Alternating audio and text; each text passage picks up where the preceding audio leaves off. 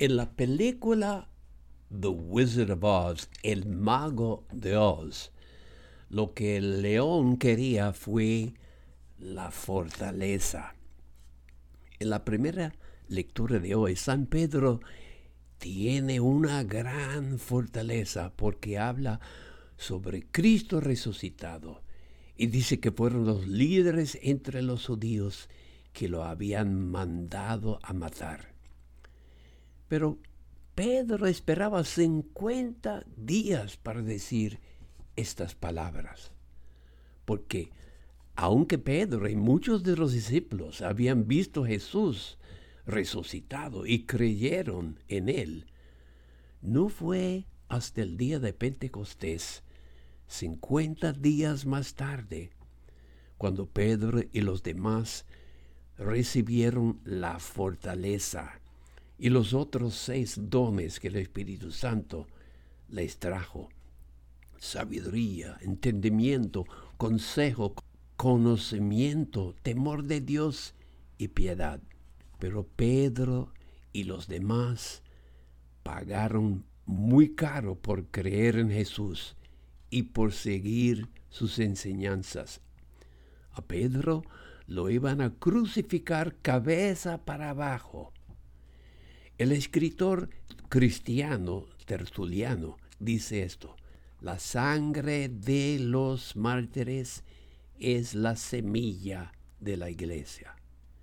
Hemos visto en la historia que cuanto más intentan matar, atemorizar y destruir a los que seguimos a Jesús resucitado, cuanto más crece la fe, la esperanza y el amor para Cristo y el amor para el reino de Dios.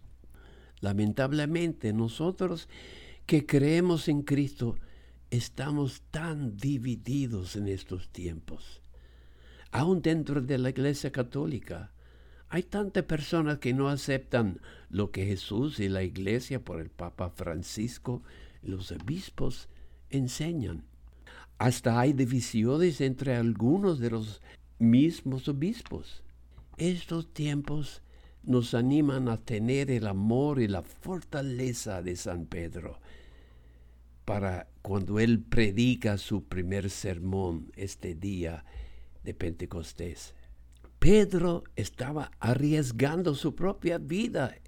La sangre de los mártires es semilla de la iglesia.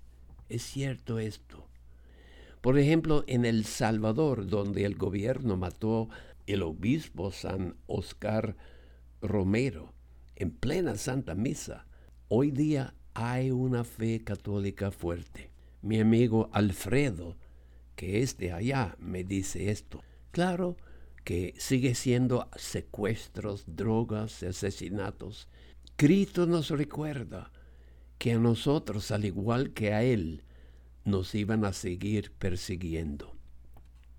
La palabra de Dios hoy y siempre nos anima a seguir a Jesús y las enseñanzas de la iglesia con amor y respeto para toda la vida desde su comienzo en la concepción hasta la muerte física cuando florecerá en nosotros la vida eterna.